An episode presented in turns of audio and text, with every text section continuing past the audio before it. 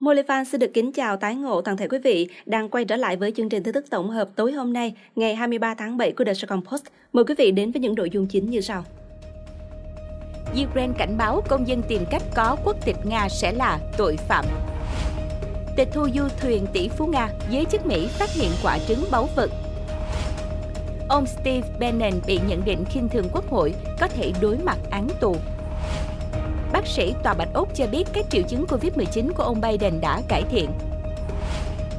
Trung Quốc âm thầm biên chế tàu ngầm mới cải thiện khả năng tàng hình. Hàn Quốc lên kế hoạch dỡ bỏ lệnh cấm xem truyền hình báo chí Triều Tiên. Uống nước sông để chứng minh nước sạch, thủ hiến một bang ở Ấn Độ nhập viện. Người đẹp Miss World Việt Nam mặc hở hàng nhảy trên phố gây tranh cãi. Hoa hậu các dân tộc Việt Nam không được đại diện Việt Nam dự thi Hoa hậu trái đất 2023 xác minh vụ nữ hành khách ngồi trên băng chuyền chờ hành lý ở sân bay quay TikTok. Ngay sau đây mời quý vị đến với những nội dung chi tiết. Hôm 11 tháng 7, Tổng thống Nga Vladimir Putin đã ký sắc lệnh giúp đơn giản hóa thủ tục xin nhập quốc tịch Nga cho toàn bộ người dân Ukraine. Theo đó, tất cả công dân Ukraine được quyền nộp đơn xin nhập quốc tịch Liên bang Nga theo thủ tục đã được đơn giản hóa. Đáp lại, Bộ Ngoại giao Ukraine nói rằng động thái mới của Moscow gần như xâm phạm chủ quyền và toàn vẹn lãnh thổ của Ukraine. Mới đây, Phó Thủ tướng Ukraine kiêm Bộ trưởng Bộ tái hòa nhập các vùng lãnh thổ bị chiếm đóng tạm thời ngày 22 tháng 7, cảnh báo việc cố gắng có được quốc tịch Nga, một người Ukraine có thể sớm trở thành tội phạm. Trong một bài viết đăng trên ứng dụng tin nhắn Telegram, bà Vereshchuk nói rằng vấn đề nói trên đã được thảo luận trong một cuộc họp kín giữa các bộ trước đây việc soạn thảo luật vẫn tiếp tục, sẽ có thảo luận nhưng đã xác định được phương hướng, Phó Thủ tướng nhấn mạnh. Bà Vereshchuk thừa nhận rằng có thể có một cuộc thảo luận dài và khó khăn về những khía cạnh pháp lý của việc xin hộ chiếu Nga, về quyền con người và nhu cầu tồn tại dưới sự chiếm đóng của lực lượng Nga. Nhưng đừng quên, có rất nhiều máu Ukraine trên hộ chiếu Nga màu đỏ. Hai ngày trước đó, Phó Thủ tướng đã viết trên Facebook rằng hộ chiếu và cuộc trưng cầu dân Ý đã được Moscow sử dụng như vũ khí, nguy hiểm hơn tên lửa. Những vũ khí này cho phép Nga tạo ra lá chắn sống bằng các công dân Ukraine trên các vùng lãnh thổ bị lực lượng Nga kiểm soát. Từ đó, bà Vereshchuk nhấn mạnh Kyiv nên có lập trường rõ ràng hơn và nghiêm khắc hơn đối với những người Ukraine có được quốc tịch Nga và bỏ phiếu trong các cuộc trưng cầu dân Ý. Bộ Tư pháp Mỹ thông báo giới chức nước này vừa tìm thấy hiện vật nghi là quả trứng phục sinh Forbes trị giá hàng triệu USD trên du thuyền của một nhà tài phiệt Nga chúng tôi phát hiện một quả trứng Forbes hoặc thứ được cho là trứng Forbes trên một du thuyền Nga. Mọi chuyện đang ngày càng trở nên thú vị. Guardian dẫn lời Thứ trưởng Tư pháp Mỹ Lisa Monaco. Thứ bà Monaco cho là có thể chính là trứng phục sinh Faberge được công ty Kim Hoàng Faberge Nga chế tác vào khoảng cuối thế kỷ 19 đầu thế kỷ 20. Mỗi quả trứng Faberge đều được cho là tác phẩm trang trí tinh xảo, quý giá bậc nhất thế giới và có giá trị lên đến hàng triệu USD bà Monaco không tiết lộ quả trứng Faberge được phát hiện trên chiếc du thuyền nào, song cho biết con tàu hiện neo ở vịnh San Diego của Mỹ. Theo Guardian, để có thể là du thuyền Amelia trị giá 300 triệu USD bị cơ quan hành pháp Mỹ tịch thu hồi cuối tháng 6. Du thuyền Amelia thuộc sở hữu của Suleiman Kerimov, tỷ phú Nga nằm trong danh sách trừng phạt của Mỹ. Chúng tôi đang làm việc với các đối tác trên khắp thế giới để khám xét các du thuyền Nga và bảo đảm rằng Mỹ có đủ thẩm quyền trong việc tịch thu tài sản. Bà Monaco nói, theo bà Monaco, hiện vật nghi là quả trứng Faberge mới được phát hiện đang được giới chức Mỹ thẩm định. Nếu là đồ thực, đây sẽ là một trong những quả trứng Forbes hiếm có còn sót lại trên thế giới. Đầu những năm 1880, Sa Hoàng Nga Alexander Đệ Tam đã tham dự một cuộc triển lãm đồ mỹ nghệ và bị những quả trứng Forrest hút hồn.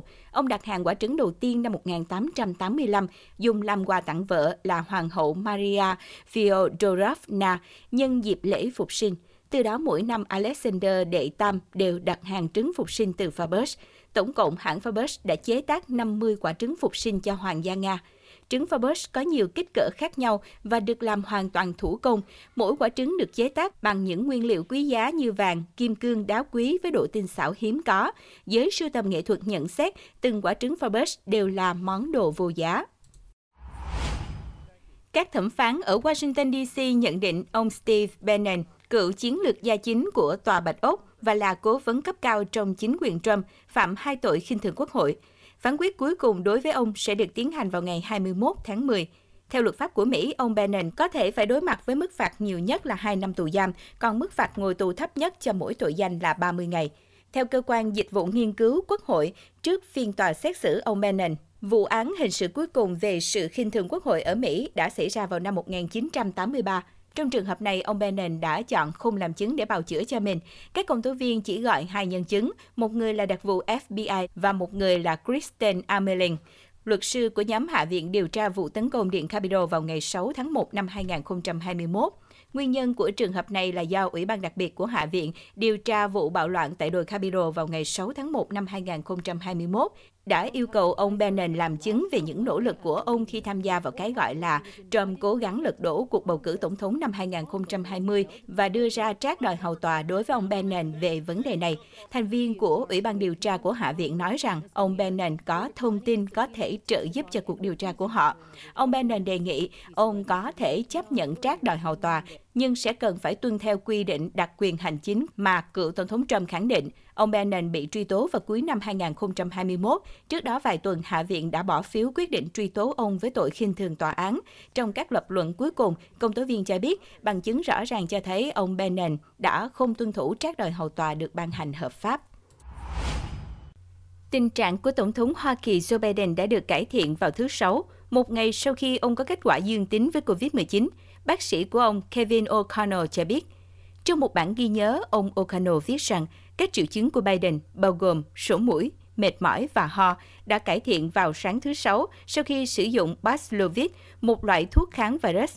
Nhiệt độ của ông Biden vào tối thứ Năm ở mức 37,4 độ C, phản ứng thuận lợi với acetaminophen. Ông O'Connell cho biết nồng độ oxy, huyết áp, nhịp hô hấp và mạch của ông Biden vẫn hoàn toàn bình thường. Như tôi đã nói trước đây, Tổng thống được tiêm chủng đầy đủ và tiêm hai mũi tăng cường. Vì vậy tôi dự đoán rằng ông ấy sẽ phản ứng thuận lợi với việc điều trị như hầu hết các bệnh nhân đã được bảo vệ tối đa.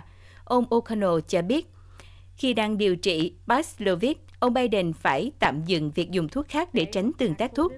Tại cuộc họp giao ban chiều thứ Sáu, thư ký báo chí Tòa Bạch Ốc Karen Jean-Pierre nói rằng Bạch Cung đã xác định được 17 cá nhân được coi là có những tiếp xúc gần với ông Biden, bao gồm các thành viên của nhân viên cấp cao của Tổng thống và một số nhà lập pháp. Phó Tổng thống Kamala Harris được xác định là một người có tiếp xúc gần vào thứ Năm, nhưng cho biết bà đã xét nghiệm âm tính với COVID-19. Ông Biden tiếp tục điều hành công việc trong khi cách ly và đã tham gia vào một cuộc thảo luận trực tuyến về việc giảm giá khí đốt. Vẫn chưa rõ liệu ông Biden nhiễm COVID-19 có ảnh hưởng gì đến thời gian diễn ra cuộc hội đàm dự kiến với Chủ tịch Trung Quốc Tập Cận Bình hay không. Ông Tập hôm thứ Sáu đã gửi một tin nhắn cho ông Biden với mong muốn ông phục hồi nhanh chóng. Theo số liệu của CDC, chủng BA5, một biến thể phụ của Omicron, tiếp tục lây lan khắp nước Mỹ. Nước này báo cáo có khoảng 126.000 ca nhiễm mới và 350 ca tử vong hàng ngày. Hãng tin Sana dẫn một nguồn tin địa phương ngày 22 tháng 7 cho biết, một đoàn xe quân sự gồm khoảng 156 xe của quân đội Mỹ đã rút khỏi căn cứ tại sân bay Karab Algier, tỉnh Hasaka, đông bắc Syria. Một đoàn gồm 156 xe, trong đó có 40 xe đông lạnh, hơn 50 xe chở thiết bị quân sự, một số xe Hummers mang theo thiết bị quân sự cỡ lớn của quân đội Mỹ đã vượt qua biên giới vào Iraq. Nguồn tin cho biết thêm, đoàn xe được hộ tống bởi 25 xe bọc thép. Các nguồn tin của Sana không nêu rõ bản chất của những thiết bị quân sự lớn, song nói rằng Mỹ vẫn thi thoảng rút khí tài xe quân sự từ Syria chuyển đến Iraq và đôi khi là để thay thế bằng những khí tài mới. Các xe đông lạnh của Mỹ sau khi từ Iraq quay trở lại Syria có thể chở đầy lương thực, thuốc men và một số đồ hậu cần khác. Mỹ hiện chưa bình luận về thông tin trên. Mỹ mở chiến dịch không kích ở Syria vào tháng 9 năm 2014, chỉ một tháng sau khi bắt đầu chiến dịch tương tự ở Iraq với tuyên bố nhằm tiêu diệt khủng bố của tổ chức nhà nước Hồi giáo tự xưng IS. Cuối năm 2015, những lính bộ binh Mỹ đầu tiên đặt chân tới Syria Ban đầu chỉ là 50 thủy quân lục chiến, song con số này sau đó đã tăng lên hàng ngàn quân. Một năm sau đó, Liên quân Mỹ, Anh và Pháp đã mở chiến dịch không kích chung nhằm vào Syria. Động thái này cũng được tiến hành dựa trên các cáo buộc quân đội của Tổng thống Bashar al-Assad tấn công hóa học ở thành phố Douma, gần thủ đô Damascus ngày 7 tháng 4 năm 2018. Nga cũng sử dụng lực lượng tới Syria theo đề nghị của chính quyền Tổng thống Assad nhằm hỗ trợ tiêu diệt và trấn áp các tổ chức khủng bố. Washington đã phản đối sự hiện diện này, cho rằng hậu thuẫn của Moscow cho chính quyền Assad làm cản trở chiến dịch chống IS của liên minh do Mỹ dẫn dắt. Hải quân Trung Quốc gần đây đã đưa vào biên chế một loại tàu ngầm mới chạy bằng động cơ diesel với thiết kế cánh buồm khác thường có thể cải thiện khả năng tàng hình, theo hình ảnh trong một bản tin. Hình ảnh tàu ngầm mới xuất hiện trong bản tin về một căng tin thông minh dành cho các thủy thủ tại thành phố Ninh Ba thuộc tỉnh Chiết Giang, đại bản doanh của hạm đội hải quân thuộc quân khu Đông Bộ của Trung Quốc. Bản tin được đăng trên tài khoản WeChat của Hải quân Trung Quốc hôm 18 tháng 7, theo South China Morning Post. Bản tin bao gồm một bức ảnh chụp các thủy thủ ngồi tại bàn ăn, phía sau họ là một hình ảnh lớn cho thấy lễ bàn giao một tàu ngầm Type 039 phiên bản mới với thiết kế cánh buồm đặc biệt – một nguồn tin thân cận với quân giải phóng nhân dân PLA xác nhận rằng chiếc tàu ngầm mới này đã gia nhập hạm đội quân khu Đông Bộ gần đây. Việc này vừa mới diễn ra do một số tàu ngầm cũ hơn cần được thay thế. Trung Quốc chưa chính thức tiết lộ tên hoặc thông tin chi tiết của tàu ngầm mới, dù một số nhà phân tích gọi nó là Type 039D. Tàu ngầm mới xuất hiện lần đầu tiên trong các bức ảnh đăng trên mạng xã hội Trung Quốc vào tháng 5 năm ngoái, vài ngày trước khi nó được hạ thủy tại nhà máy đóng tàu ở Vũ Hán, theo phân tích được đăng trên website cá nhân của các tác giả. Vũ Hán là nơi đặt trụ sở Viện Nghiên cứu 701 của POA, tức Trung tâm Nghiên cứu và Thiết kế Tàu Trung Quốc. Tàu ngầm và tàu chiến trên mặt nước của Trung Quốc được phát triển ở đây.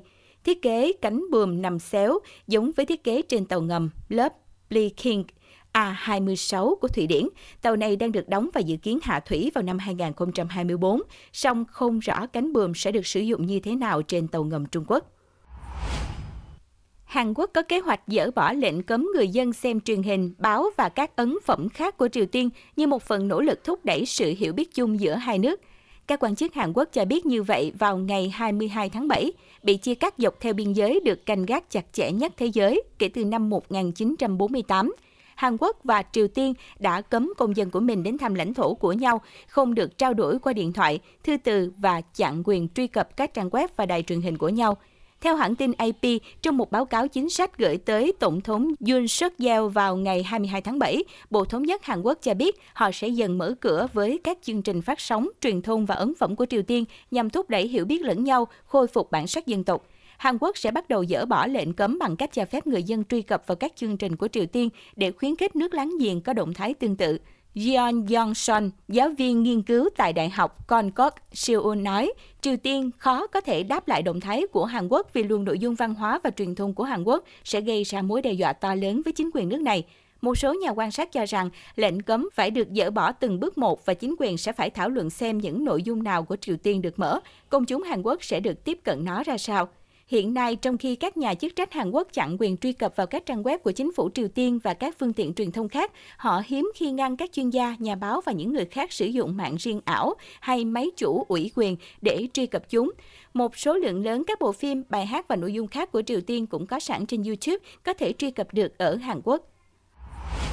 Truyền thông Ấn Độ đưa tin thủ hiến của bang Punjab đã phải nhập viện sau khi ông uống nước múc từ một con sông để chứng minh nước sạch. Trong một đoạn video có thể thấy thủ hiến Bhagwan dùng ly múc nước từ sông và uống cạn ly nước trong tiếng hò reo của những người ủng hộ. Đoạn video trên được quay vào hôm 17 tháng 7 khi ông đến thăm thành phố Suntapur, Lodhi thuộc bang Punjab để đánh dấu lễ kỷ niệm lần thứ 22 ngày làm sạch sông Caliban. Ông Ashok giáo sư nghiên cứu hòa bình và xung đột tại Đại học Uppsala, Thụy Điển, là một trong những người chia sẻ lại video này đi kèm với dòng chú thích đăng ngày 21 tháng 7. Thủ hiến bang Punjab công khai uống ly nước ô nhiễm từ một con sông linh thiêng để chứng minh nước sạch. Giờ đây, ông đã nhập viện. Hôm 21 tháng 7, trang Indian Express dẫn các nguồn tin cho biết thủ hiến đã bị đau bụng dữ dội tại dinh thự của ông ở thành phố Chandigarh vào tối 19 tháng 7, tức hai ngày sau khi uống nước sông Caliban. Sau đó, ông được đưa lên máy bay và nhập viện tại bệnh viện Indraprastha Apollo ở Delhi. Hiện tại, nguyên nhân khiến ông đau bụng dữ dội vẫn chưa chính thức được công bố. Tuy nhiên, theo Indian Express, các nguồn tin cho biết tình trạng của ông có liên quan tới việc uống nước trực tiếp từ sông. Nước trên con sông mà ông Man uống là nguồn nước thời gian qua đã bị ô nhiễm do nước thải từ các thị trấn và làng mạc gần đó. Tuy nhiên, ông Man đã uống mà không do dự. Hôm 21 tháng 7, các thí sinh trong top 38 mặc trang phục theo phong cách lễ hội nhiều màu sắc và có phần thiếu vải, diễn hành trên xe buýt hai tầng quanh các trục đường chính tại thành phố biển Quy Nhơn. Ngoài vẫy tay với người đi đường, nhiều thí sinh hoa hậu còn lắc lư, vặn vẹo, nhún nhảy theo nền nhạc. Trên xe, các người đẹp vừa giao lưu với MC, vừa vẫy chào người dân đang lưu thông trên đường. Nhiều thí sinh còn hào hứng đứng lên nhún nhảy theo điệu nhạc tạo nên bầu không khí sôi động. Tuy nhiên, sau khi những hình ảnh và video về hoạt động lễ hội đường phố của các người đẹp Hoa hậu Thế giới Việt Nam được chia sẻ trên mạng xã hội đã gây nhiều tranh cãi. Dân mạng cho rằng hình ảnh các thí sinh Hoa hậu ăn mặc thiếu vải, nhảy nhót trên xe buýt có phần hơi lố lăng không phù hợp. Các cuộc thi Hoa hậu vốn có mục đích tôn vinh giá trị vẻ đẹp của người phụ nữ. Việc ăn mặc, nhảy nhót như thế này thật phản cảm. Một khán giả bình luận trên Facebook, Bên cạnh đó cũng có một số ý kiến cho rằng hoạt động học theo cách làm của Miss World Thế giới. Đây vốn là lễ hội đường phố với mục đích quảng bá cho thành phố biển, nên chuyện thí sinh mặc trang phục gợi cảm có thể chấp nhận được, không nên quá khắc khe. Ông Tạ Xuân Chánh, Giám đốc Sở Văn hóa Thể thao tỉnh Bình Định cho biết toàn bộ các tiết mục đều thông qua ý kiến của Hội đồng xét duyệt mới cho biểu diễn. Đây là hoạt động lớn nên khi được Ủy ban Nhân dân tỉnh giao, lãnh đạo sở đã hợp các ngành trong hội đồng. Từng tiết mục biểu diễn của thí sinh đều được rà soát kỹ lưỡng mới cấp phép. Hiện sở chưa nghe phản ánh về việc trên. Tuy nhiên, trong quá trình biểu diễn của thí sinh nếu có ảnh hưởng đến thuần phong mỹ tục thì chúng tôi sẽ chấn chỉnh, ông Chánh chia sẻ. Ngày 18 tháng 7 đã diễn ra buổi họp báo công bố Việt Nam là quốc gia đăng cai tổ chức Miss Earth năm 2023. Trong buổi họp báo, ban tổ chức công bố người đẹp Thu Thảo, Á hậu 2 của Hoa hậu các dân tộc Việt Nam năm 2022 sẽ đại diện Việt Nam dự thi Miss Earth năm 2023. Thông tin này đã khiến cộng đồng mạng nháo nhào vì tiền lệ này chưa từng có trong lịch sử. Sau đăng quang Hoa hậu các dân tộc Việt Nam năm 2022, Nông Thúy Hằng, sinh năm 1999 và đến từ Hà Giang, liên tục vướng vào nhiều ồn ào liên quan đến việc đăng tải dòng trạng thái, liên quan đến việc Bia Link xem phim đen không mấy hay hò trên TikTok của mình vào năm 2021. Hiện video đã được xóa khỏi trang mạng xã hội của tân Hoa hậu người Tây. Bên cạnh những lùm xùm đời tư, cô còn gây tranh cãi khi bị phát hiện vẫn chưa tốt nghiệp Đại học Kinh tế Quốc dân dù đã 23 tuổi. Trước thắc mắc từ công chúng, Tân Hoa hậu cho biết nguyên nhân chưa hoàn thành chương trình học là vì thiếu chứng chỉ tin học. Ngày 22 tháng 7, nhiều người dùng trên mạng xã hội TikTok chia sẻ đoạn clip ghi lại cảnh một cô gái trẻ ngồi ngay trên băng chuyền hành lý ở sân bay khi băng chuyền đang chuyển động. Theo đoạn clip được chia sẻ, nữ TikToker thản nhiên ngồi tạo dáng trước mặt rất nhiều hành khách khác. Sau khi đoạn clip được đăng tải, nhiều ý kiến bình luận đã phản đối hành động này vì cho rằng đây là hành động thiếu ý thức. Liên quan đến sự việc, một quan chức của Cục Hàng không Việt Nam cho hay, Cục đã nắm được thông tin và đang yêu cầu xác minh xem cô gái ngồi trên băng chuyền ở sân bay nào. Mặc dù hành vi của nữ hành khách này không vi phạm các quy định liên quan đến an ninh, an toàn hàng không, nhưng rõ ràng là phản cảm. Hơn nữa, hành động này có thể gây nguy hiểm cho chính hành khách đó nếu chẳng may bị kẹt quần áo hoặc trượt ngã. Hiện nhà chức trách hàng không đang xác minh cụ thể vụ việc. Trong trường hợp đủ căn cứ, có thể xem xét về hành vi cố tình gây rối tại cảng hàng không và xem xét cấm vận chuyển bằng đường hàng không đối với hành khách. Thời gian gần đây, nhiều đoạn clip được đăng tải trên mạng xã hội có nội dung là những hành động phản cảm của hành khách ở sân bay, trong đó có hành động vi phạm an toàn an ninh hàng không. Cục Hàng không Việt Nam đã yêu cầu các cảng hàng không, hãng hàng không và các bộ phận liên quan giám sát chặt chẽ hơn để bảo đảm an toàn bay, có thể xem xét cấm bay đối với hành khách vi phạm đang chạy trên quốc lộ 28B đoạn qua Bình Thuận, xe khách chở đoàn hơn 20 người từ Đà Lạt đi Phan Thiết bị rơi xuống vực. Vụ tai nạn xảy ra khoảng 5 giờ 20 phút ngày 23 tháng 7 tại km 44 thuộc xã Phan Lâm, huyện Bắc Bình, tỉnh Bình Thuận. Thời điểm trên xe, xe khách biển số tỉnh Tiền Giang chở hơn 20 người, chạy trên quốc lộ 28B hướng Lâm Đồng đi Bình Thuận. Khi đến chân đèo Đại Ninh, xe bất ngờ bị lật rồi lao xuống vực. Trên xe khách lúc này có nhiều phụ nữ và trẻ em. Họ là những người đang đi du lịch Đà Lạt, Lâm Đồng trên đường xuống Phan Thiết thì bị nạn. Sau tai nạn, người dân địa phương đến hiện trường hỗ trợ đưa các nạn nhân ra khỏi xe. Một số người bị thương, máu chảy nhiều, trong đó có nhiều trẻ em. Một phụ nữ bị thương nặng được đưa đi cấp cứu cơ quan chức năng chưa ghi nhận nạn nhân tử vong. Đến 6 giờ 20 phút cùng ngày, lực lượng chức năng có mặt ở hiện trường để giải quyết vụ việc. Ban an toàn giao thông tỉnh Bình Thuận cho biết đã cử tổ công tác đến hiện trường, phối hợp với cơ quan liên quan để hỗ trợ các nạn nhân làm rõ nguyên nhân vụ tai nạn. Theo kết quả xác minh ban đầu, tài xế xe khách do ông Dương Thanh Nghị, 53 tuổi, ngụ chợ gạo tỉnh Tiền Giang. Sau tai nạn, 3 người bị thương nặng, 20 người bị thương nhẹ được đưa đến Bệnh viện Đức Trọng và trạm y tế xã Ninh Loan, huyện Đức Trọng, tỉnh Lâm Đồng để cấp cứu, điều trị. Những thông tin vừa rồi cũng đã kết thúc bản tin ngày hôm nay. Cảm ơn quý vị đã chọn The Sài Post là nơi để cập nhật tin tức nhanh chóng và chân thực.